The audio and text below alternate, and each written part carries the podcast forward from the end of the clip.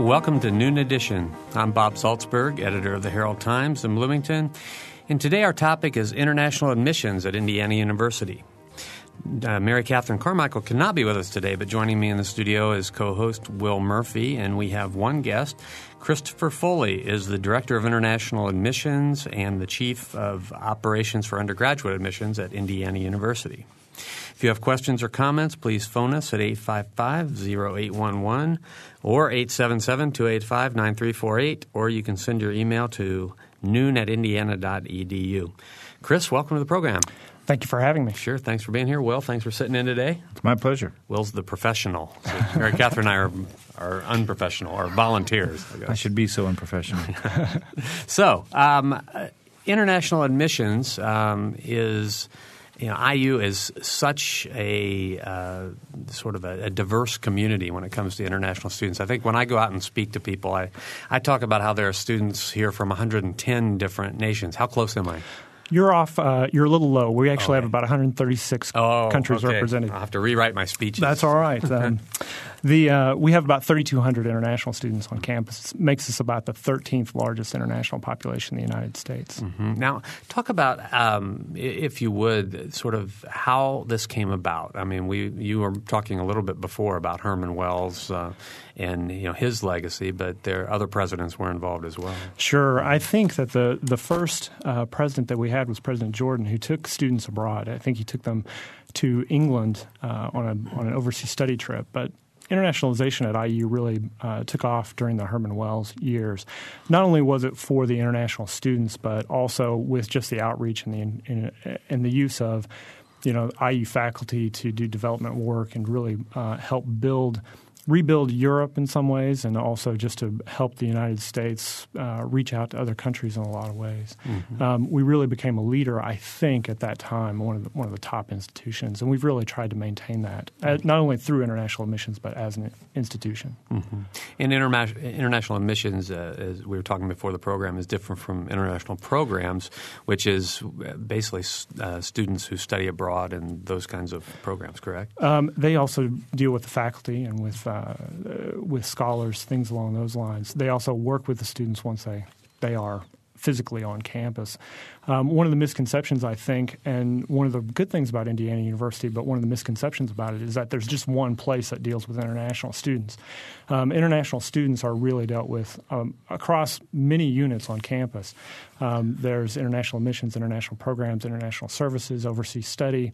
You kind of get the gist. Not only that, but there's a, a great deal of commitment on the parts of the schools um, and also in the alumni, the foundation, to you know serve these particular students, mm-hmm. and and not only the students but the faculty and the, the scholars and things yeah. like that.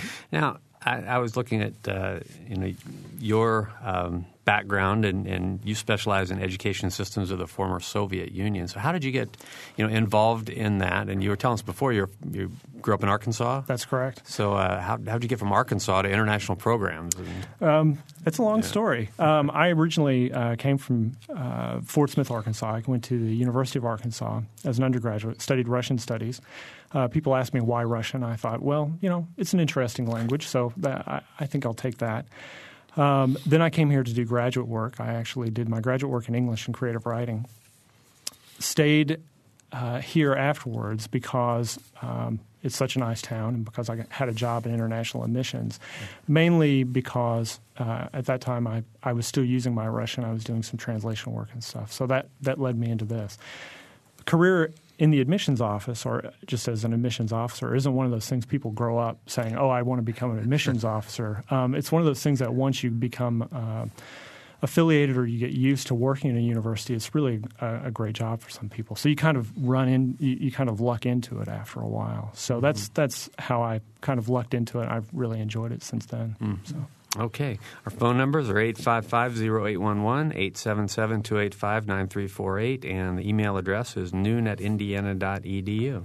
Well, what percentage of uh, international students are here on the Bloomington campus?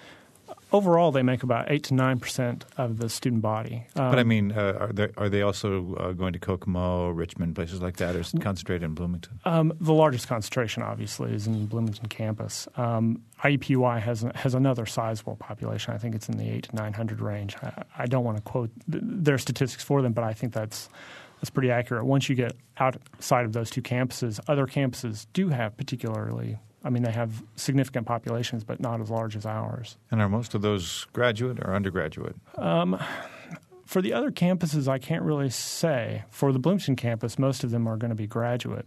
Overall, in the United States, that's tr- that's a trend. One thing that we are very happy with at Bloomington is we have more undergraduates. Uh, we have about a one third, two thirds split. So one third are undergraduates, two thirds are, are graduates.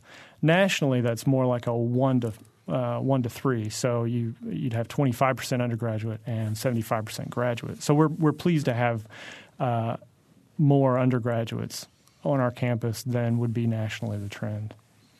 Now, how are the the uh, the numbers trending? I mean, I, I know we'll, we'll, get into a lot of the changes since September 11th, but uh, just in general, are the numbers up, down, about the same as they were? Well, we we saw our banner year was, I believe, 2002. And at that point, we were really seeing a large number of students. We'd been, we'd seen the trend, trends going up. And you notice that 2002 was actually after mm-hmm. you know 9/11. But we think that really the impacts of 9/11 didn't happen until after that. We'll talk about that maybe a little bit later. But since that time, we took a big drop, and then we're seeing that rebound. There are a couple of things that are really impacting international um, enrollments in the United States. One is, of course, 9/11 and sort of the repercussions of that national um, national image and some of the the visa uh, situations. Though those are definitely getting better. The other things that are happening uh, are revolve around other countries actually recruiting international students as well. So countries like Australia, New Zealand, England, uh, Canada, they're all reaching out to international students. Australia as a whole recruits international students as part of their tourism industry. So they have a national, you know, push to bring international students into their educational system. The United States does not have that, and so as a result, the U.S. education is not becoming uh, is kind of losing out in market share. I guess you mm-hmm. you might say. Mm-hmm. Um, still, all in all, the trends are are going back up. I think part of that is people are more uh, interested in studying in the United States. We still have a very good educational system post uh, post secondarily, and uh, you know that that's hard to compete with. I mean, students really want quality, especially international students. I think the um, the other things that are happening is uh, really revolve around uh, I think the U.S. is becoming to, uh, is beginning to understand, and particularly institutions are beginning to understand that they really want international students. IU has always been ahead of the curve on that, but I think other institutions are beginning to come to that realization at a, at a faster rate mm-hmm. as hmm. well. So that's helping the rebound. Also, just students are are they're more mobile globally now than they ever have been. So the the number of students studying outside of their home country. Uh, so, for instance, students that aren't live in one country but they want to study somewhere else. That number is growing overall. So not only uh, do we have more competitors, but the number of students that would be interested in coming to another country is growing. So the number of possible recruits, for instance, uh, there are more of them to go around. So maybe that's helping us rebound mm-hmm. a little bit. Okay, we we have a phone call, so we're going to go to the Great. phone first, and uh, we'll go to Bob first. Bob, Bob go ahead. Yes. Um, I've had several uh, Fulbrights abroad, and um, generally, when I've uh, been in these countries, um, a lot of the institutions or several of the institutions come to me and ask me, you know, how to get uh, their students into uh, uh, in in Indiana University, and uh, I've um, I've not really had any su- su- success in uh, in uh, getting students here, partly because of the high medical costs, uh, the medical insurance that is required, also because the um, uh, st- uh, the State Department requires, uh, at least at that time, twenty thousand dollars that the student had to show that they had uh, in order to be here for for a year, and this was very difficult for uh, students in in uh, Hungary um, when it was still on soft money there, and uh, nobody could afford twenty thousand uh, dollars. But the main the the, the main thing was. Uh, that um, even when you had a uh, sort of a fair trade, whereas the students here in this country would pay their tuition, but then go to Hungary and have their um, education, and then the students from Hungary would come here, uh, and the um, the difference would cancel out. It was still a problem of medical insurance, And uh, this was the big hang up here at IU. And finally, uh, I turned to the University of, of Illinois and was able to get uh, students from Hungary and Finland, another place I've been, uh, and Germany into into the University of Illinois in Chicago. So there seemed to be uh, less interest in Indiana uh, to to do some bending or to uh, try to figure out ways to uh, help to deal with this medical insurance that um, was uh, was required for our foreign students.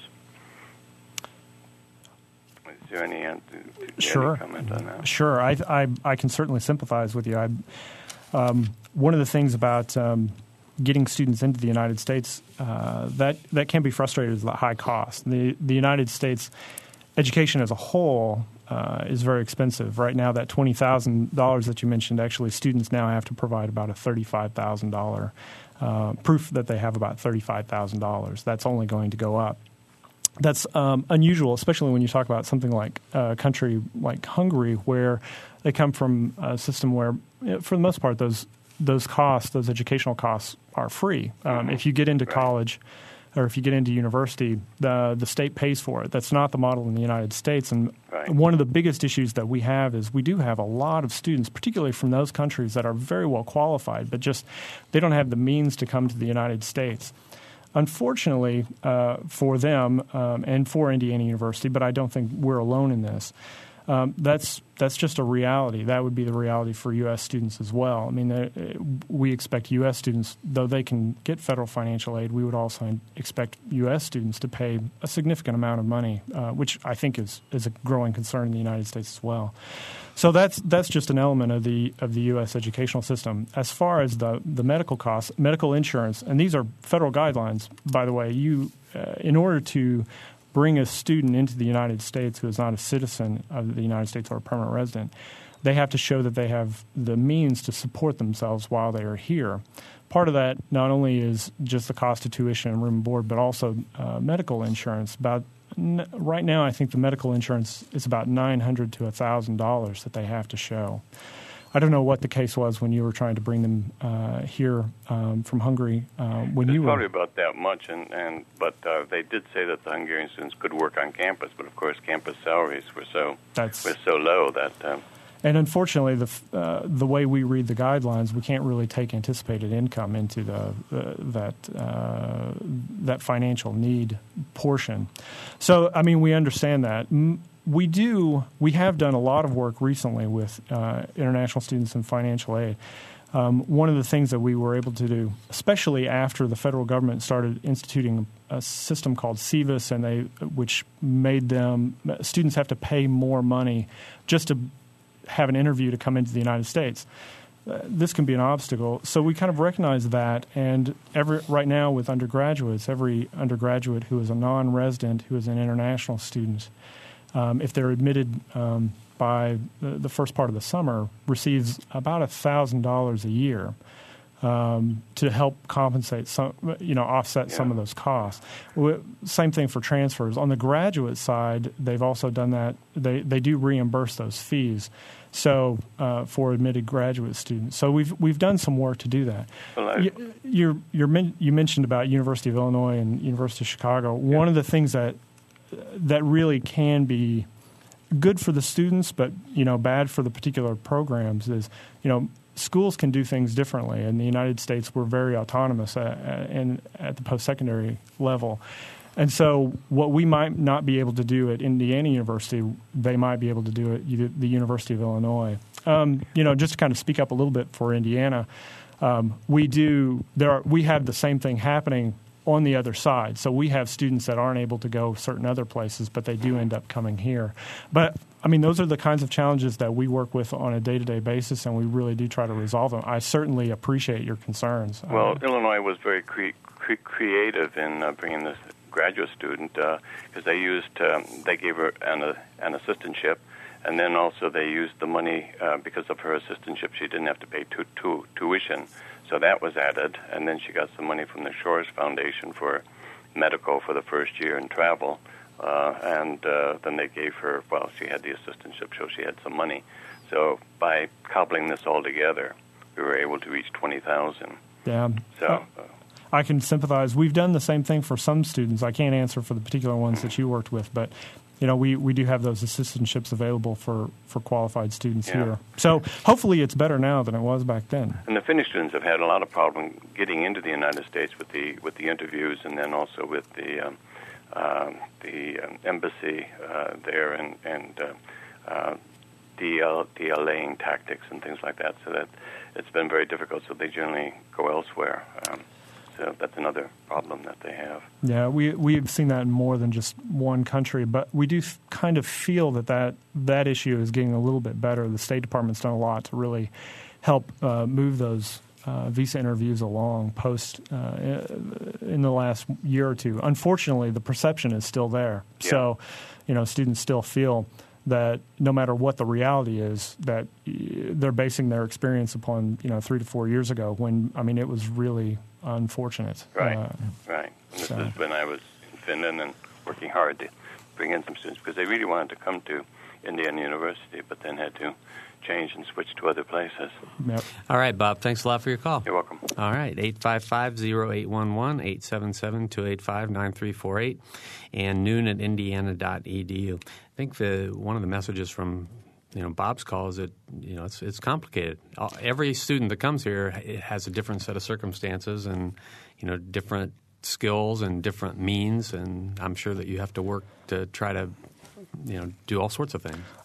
my job is never boring, and it's one of the things that I really like about it. I should say that it's uh, you know the, I should compliment my staff. We do have an excellent staff at, in, in the International Admissions Office, and, and they are uh, very dedicated to trying to help students get through all of these processes that go through. Not only our admissions process, but the whole visa issuance process is it can be um, cumbersome. Yeah. Well, how, how, oh, go ahead, Will.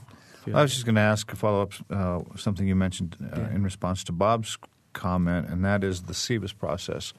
Uh, when when the federal government first introduced that, there was a lot of screaming across the country about uh, the paperwork that that would cause for universities, the sort of compromising of sensitive or confidential material for students coming into the system.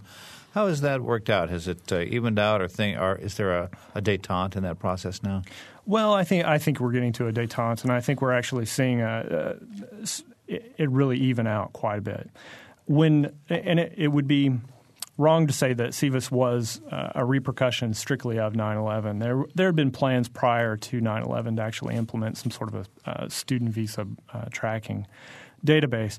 It had been really slowed down. Uh, 9/11 put it on the on the fast track and it put it on the really fast fast track. Um, when you implement technology uh, too fast, it, it comes in. It's a it's a very rocky landing, and I would say that SEVIS uh, came in um, very very dif- in, a, in a very difficult way.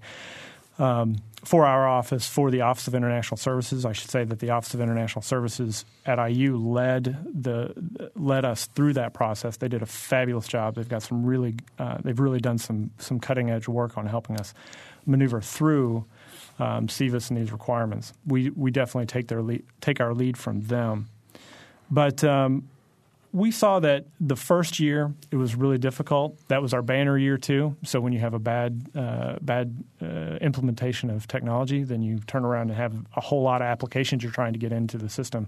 It's very difficult.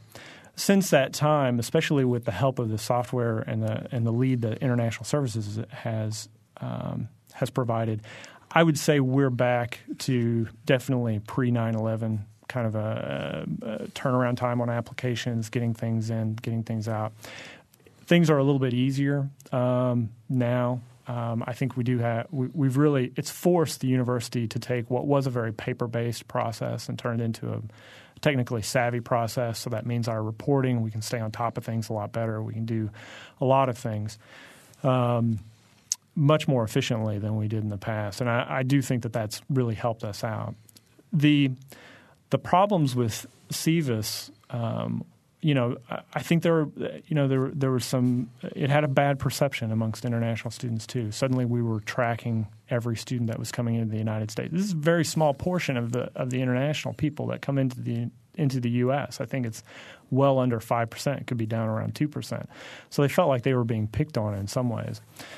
Not only that, but um, you know, then there was biometrics that they added, so everybody was being fingerprinted and eye scanned. Things. It, it felt very uh, big brotherish, I think, to these other countries.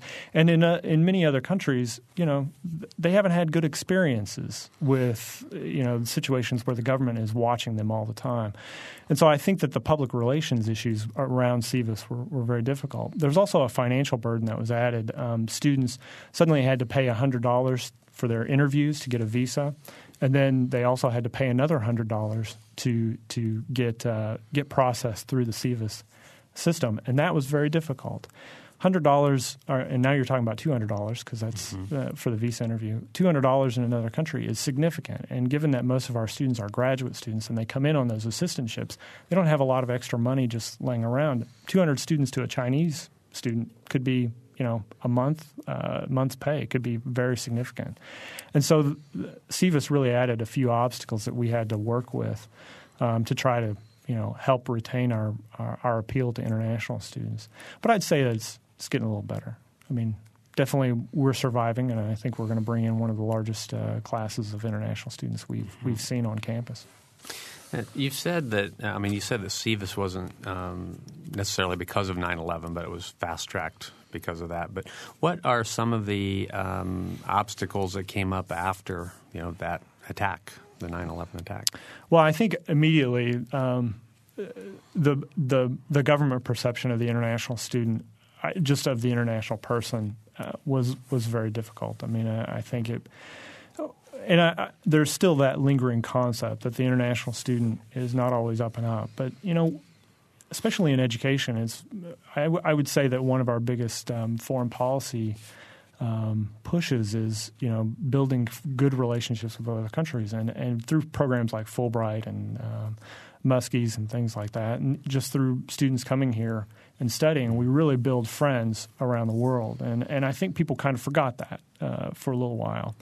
Um, it really it brought it was brought home to me when I realized that at one point in a in a Middle Eastern country that I'm drawing a blank on, um, I think it was Kuwait or Saudi Arabia itself we had five to seven ministers educated by Indiana University alone. These these are top level, cabinet level, you know, uh, positions in that country. Mm-hmm. That's a really good way to build a, a, relationship, country to country, let alone institution to country. But I think people forgot that, and for many good reasons. Don't get me wrong. I mean, I think that was a very difficult time for the United States, but that was one thing. The other thing is that um, I think uh, I think other countries began to have a very different view of what the United States was, that we weren't welcoming. Suddenly we were making people give us their fingerprints and their eye scans, and they were, we were making them um, entering their names into a database. And, and they thought that we that they thought that we thought that they were all bad people, which was not true. I've never seen a more welcoming uh, environment to international students than some of the stuff that went on on our campus and other campuses around the United States. But it took a while for that that to kind of go away. Mm-hmm. The financial burdens we've already talked about. Mm-hmm. I think that kind of got a little bit. Um, that, I mean, that definitely added what seemed insignificant to us, but but was more insignificant uh, was more significant to the other other students. Mm-hmm. Um, that that really made it difficult to get applications and and to show people that we really wanted to be here. It kind of played into the Australians and the and the, the British hands. You know, mm-hmm. now they became even more welcoming than than we were, and that, mm-hmm. that did not help. Mm-hmm. Okay, we're gonna we're we've hit break time. We've got a call on the phone. We have an email, but we're gonna wait till after the break to get to those. So, you're listening to Noon Edition. We're talking about international admissions here at Indiana University with Chris Foley. We'll be right back.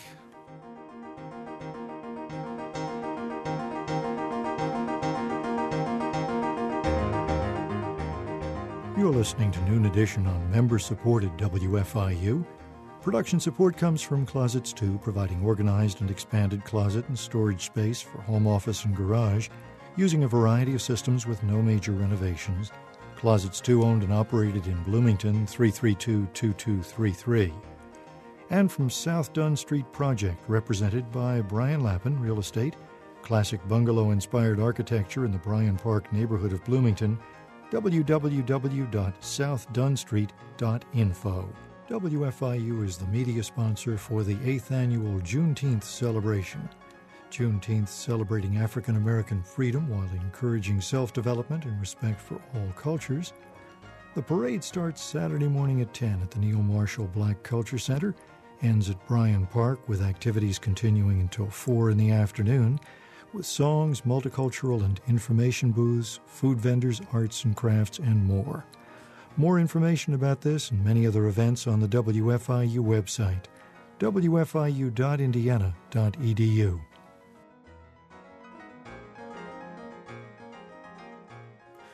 Welcome back to Noon Edition. I'm Bob Zaltsberg from the Herald Times, along with Will Murphy, and we have one guest today. Chris Foley is the Director of International Admissions and the Chief of, of Operations for Undergraduate Admissions at IU. If you have questions or comments, please phone us at 855-0811 or 877-285-9348, or you can send your email to noon at indiana.edu. And as I said before uh, the break, we have a phone call from Mike. Mike, go ahead. Yes, uh, I have a question for Chris. Um, uh, up until uh, a couple years ago, um, the deadline for international applicants, at least for the graduate program, was you know sort of significantly earlier at IU than it was at other Big Ten institutions. I don't remember the exact dates for the deadlines, but I'm, my questions are: Has that changed recently?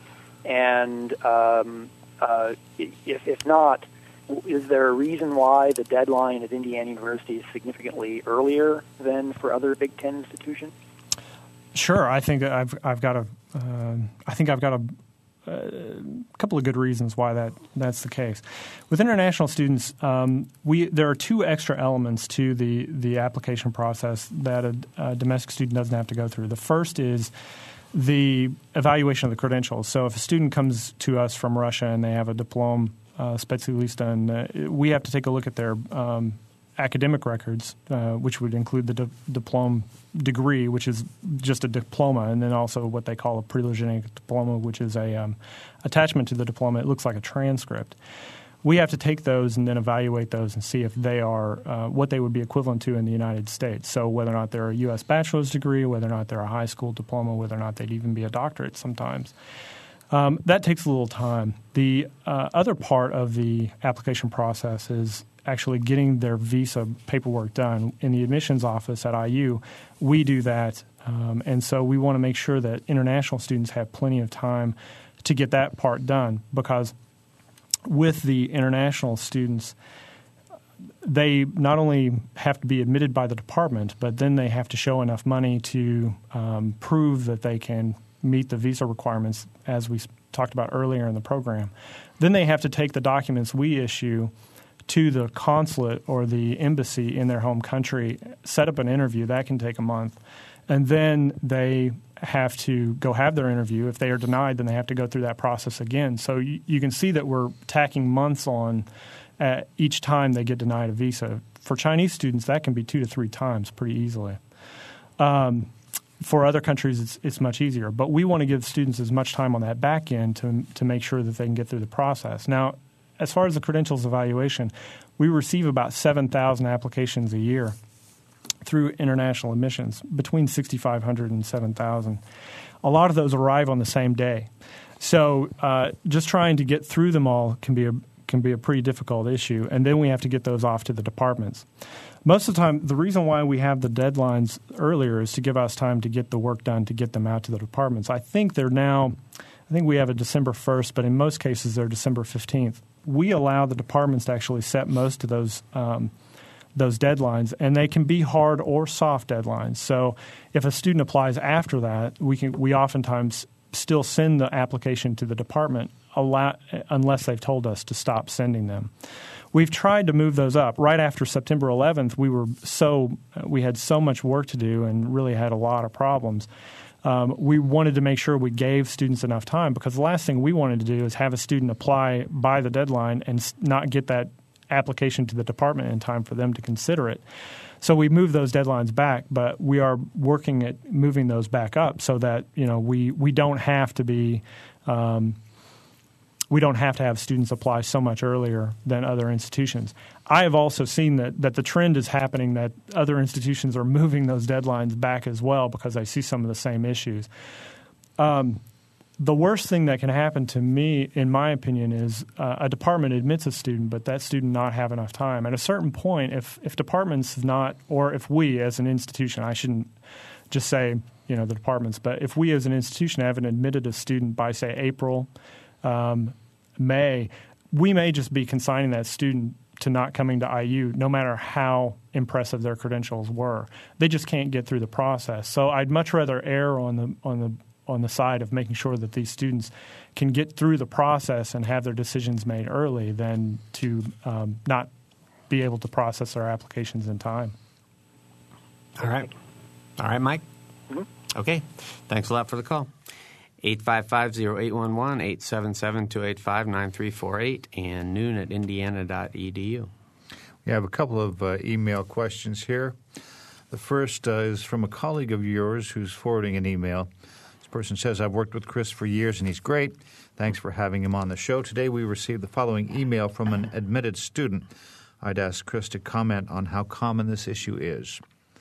And the note reads I wrote to international admissions several days ago. I didn't get the visa for the second time. I was astonished that after I showed all the documents to the visa officer, he thought me a liar. He even thought I had relatives in the U.S. Actually, I have no friends in the U.S. It hurts my feelings a lot. I try all my best and wait for a year to pursue a master's degree. How did an officer of a country with liberty and democracy give such a conclusion to me? I, I, believe I saw that email earlier in the day, and I appreciate the comments. Um, uh, I should also say that uh, it's reciprocal. I, I, think many of the departments we work with, this one in particular, is, is very helpful to us. Um, and great at getting students to the uni- to to the university, and they do a great job. So um, we work in partnerships, not not alone here, and uh, we can't succeed without that. I think that students from China and China poses an interesting issue. Um, let me talk a little bit about the visa process. The applying for a visa, uh, when a when a person comes in to apply for a visa, they have to show that they don't have an intention to immigrate. So if they're coming for a student visa, I should say, they have to sh- they have to demonstrate that they they will not be staying on after they complete their degree. This means that in that interview, when they have that interview with the consulate official, it's the student's burden to demonstrate that they are that they are going to be returning home if that student is Chinese, which I believe they are, there's there's a couple of other issues that are going on in that those particular consulates and embassies. They have so many interviews in those particular um, uh, consulates and embassies that they have to make decisions within minutes because those interviews they have so many that the consulate officials only have about five minutes, maybe even less, to make a decision about a, a visa that means that they pretty much are, are going to make the assumption that the students are going to immigrate if the student doesn't show anything, any um, does, doesn't basically counter that argument, then the default is that student will not get the the, the visa. They there are certain things that students should do in order to, to demonstrate that. They should show ties back to the home country. They should make sure that the student that they don't say things like, "Well, I hope to get a job and stay in the United States." Um, because that's that's really not um, going to get them their their um, visa. The other thing that's happening specifically with China is that just in general, the last statistics I saw is about two out of every three, if not or three out of every four Chinese students don't actually return home after they complete their degree. So there, there's there, all of the people that have gotten visas beforehand have kind of uh, con- created this image that Chinese students are not going to return home, and so there's a really they have to show mm. they have to do even more work to demonstrate that. That's not the case in all other countries. Um, unfortunately, that that's a problem. We're seeing that not not as common as we used to, but I mean with Chinese students in particular. Um, we see it much more in other countries, and, but I'd say that it's getting somewhat better. Um, but still, it's it, it's an issue of staffing on the part of uh, of the consulates and embassies. It's it's an issue of sort of historical trends with Chinese students in particular. It's also um, got to do a little bit with just that default that they assume that the student is going to immigrate. So, okay. We have a second email here. Other than keeping enrollment full, can you list some of the advantages for IU and the Bloomington community of international students being here? Sure. Um, well, I'd like to say that um, for the most part, when I'm in conversations about international students, uh, we very rarely talk about um, them as you know tuition dollars. I get a lot of questions. Well, aren't we just another source of uh, you know money for the university? And you know, I can say you're about the same as any other student uh, in uh, at IU. So as far as conversations about money or anything like that, we really see international students as a source of diversity in a lot of ways. Um, we believe that it's integral to to IU as a whole. Herman Wells, going back to him, he thought that you know we can't make every Indiana student um, go abroad, but we can bring the abroad home, here to Indiana and you know, we really do that through the international student population with those 136 different countries represented. You can interact a lot with uh, with with a lot of different cultures. The they are high ability students in a lot of ways. Uh, they are excellent um, in the classroom. They have high retention rates. They have high GP first term GPAs. They tend to have good SAT scores. Um, they have their education is is phenomenal. So uh, in most cases, the students that are coming to the United States are coming from very good schools. They they're they're some of the best in their countries, and they're really you know they're go getters in, in a lot of ways.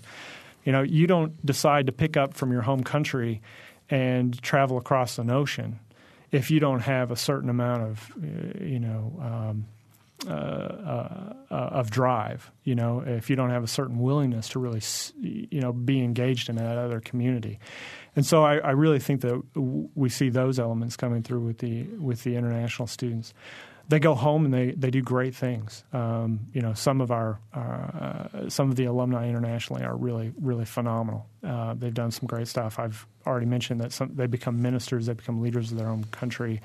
The deputy um, the deputy minister of education in Kazakhstan, for instance, is an IU grad. Um, he's not. I don't think he's even 30 yet, and he, he's in that position. So you see them really uh, take on some fantastic roles. Um, you know, those are two really important elements that I think um, uh, really add to this campus and make it unique. Um, at the graduate level, you know, some of our departments are very dependent upon them for their grants and for AI ships. I mean, you you can only get so many French teachers who are U.S. citizens. You know, you can only get in this environment. You can only get so many students who are interested in physics that are U.S. citizens. In order to get your labs uh, to keep operational, uh, keep your labs operational, to get grants and things like that, international students are, are some of the best sources of uh, to to help us out in that, and so for they're integral to research and, and the teaching mission of the university. So it, it very rarely comes down to just enrollments for us. We have about 15 minutes to go. The phone numbers are 855 0811, 877 285 9348, and the email address is noon at indiana.edu. How do you uh, how do you deal with the language issues? Do uh, all the students who are enrolled already speak English, or are there um, courses? Are, are, there English training courses that students need to take when they arrive? We do have an uh, ESL program uh, on campus. The um, the intensive English program has been here for years, and they do a fantastic job. Um, they bring students here just to learn English. So if a student just wants to come to the United States and, and learn English, they can do that at Indiana University if a student, we admit students who do not necessarily meet, you know, English uh, proficiency requirements. Every student that comes to the, to Indiana University has to demonstrate that they've got the English proficiency. Usually, that's through um, on on campus examination. So we we actually review them once they get here. If they don't perform at a certain level, then we will refer them either to part time or full time English language training. Um, for associate instructors, for those that are going to actually teach in a classroom, that level, that expected level of, of proficiency is even higher. So uh, they they have to do that. The for again for the visa um, to to obtain a visa, there is the requirement that students have to demonstrate that they've met the English requirement. So if we will indicate whether or not they've already met that need at the time of application, or we will say that that will be assessed on campus, and then they they get here and they test. Mm-hmm. Most of the time, we haven't. Well, we we certainly do get students that don't have the necessary English proficiency, and sometimes that's a surprise to them. Um, so, you know that they that they don't. Um, there are tests. There's call there's a test called the TOEFL, very very similar to the the SAT in the way it's administered um, test of English as a foreign language, you know, and if you perform at a certain level, that kind of in, is a general indicator that you, you speak English well enough to do, to perform in the United States. But you still get students that don't perform well in that, and they're still shocked that they have to have some some English uh, backup. But that's not um, that's really not uh, that's not the the rule. I would say. Yeah. Okay, we have a phone call. Norma, go ahead. Hi, thank thank you. I was just listening to the program and the previous question, um, I'm trying to get the radio turned down. I think the question was, what good is it for us and to have all these international students? And I think one of them is it's wonderful for our education for the whole world, for their country, for different people and their their culture. That's the main thing. And I also wanted to say that there are several places uh, organizations in Bloomington, including the Vital program at Monroe County Library, that helps with the English proficiency. Mm-hmm. That's all. All right. Thanks a lot, Norma. I would I would definitely echo that. I mean, I, I think that the that uh, us one of the benefits uh, is uh, really twofold. I mean, not only are we educating these students and they get to benefit from it, but we in the United States as a whole really gets to benefit. I, I think Kofi Annan, I mean, the Secretary General of the UN was was a student in the United States. You could probably go down a big long list and say who's all been a, a student in the United States. Um, other programs, one in particular that we work with a lot is the Bloomington Worldwide Friendship, which is a um, non. It's not affiliated with the university, but they they are uh, an association of of people in the community who are very welcoming to our students. They've been around for years, and they've just done a fabulous job of supporting the students that come in. Mm-hmm. So it's not just, I mean, it's not just Indiana University that's welcoming. I mean, the city of Bloomington does a very nice job. Uh, mm-hmm. of, of, welcoming these students. Yeah, I have to say, my wife and I have been uh, had three different students through the Worldwide Friendship Program, and, and, anybody that has any interest in that, I'd, I'd highly recommend it because uh, you know you meet people and learn a lot about different cultures, and it's uh, it's very interesting. One of our yeah. students didn't make that English proficiency. That was part of my question. a Japanese student who, yeah. who then went to Australia to to study. continue on. Yes, there right, you go. Right, right. Well. Uh, I'm curious about the uh, function of, of word of mouth. I mean, clearly your department is going to do some recruiting uh, at other uh, in other countries. I would assume there's a word of mouth effect. I assume alumni clubs to some degree help you recruit.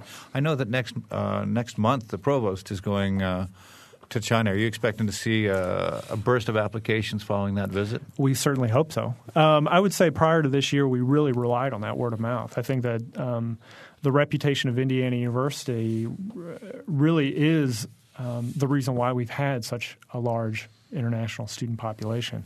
Um, people know it's a great institution. We're nationally ranked. We're actually internationally ranked. There are there are international rankings of of universities.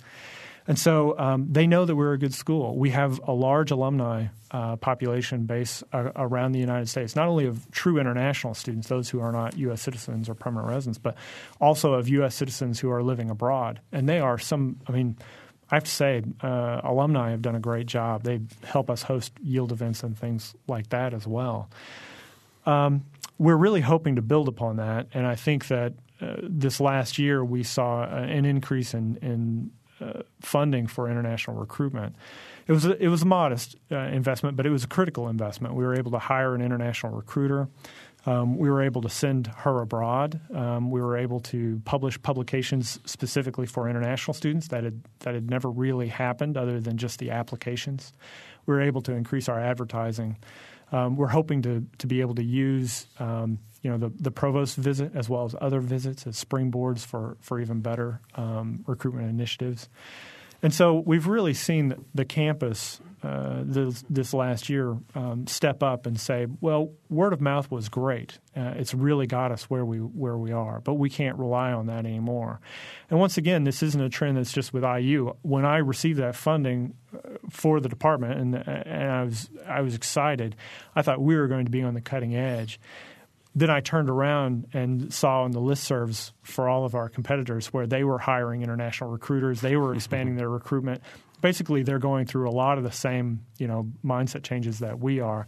So I, th- I think that it's critical for us to continue to build on that stuff, um, those those additional um, initiatives, if we're going to continue to, to stay as prestigious as we are in this area. If I could ask a follow up sure. question, I just uh, I, come, I came from New Mexico to go to IU, and I had a bit of culture shock. I mean, I couldn't understand why all these people kept calling me Hun. so, if you've got somebody who's raised in a particular culture and they come here and suddenly they're in the middle of cornfields and NASCAR. Uh, I know that, that, that at least technically your affiliation with these folks ends uh, when they become actual people, as you say. Mm-hmm. But how do you help folks integrate into uh, what must be in many cases a radically different environment? Well, and I, you know, that's one of the things. I mean, working for Indiana University as, as an admissions officer is a really easy job because we do such a good job, not just in the admissions office, but as an institution as a whole.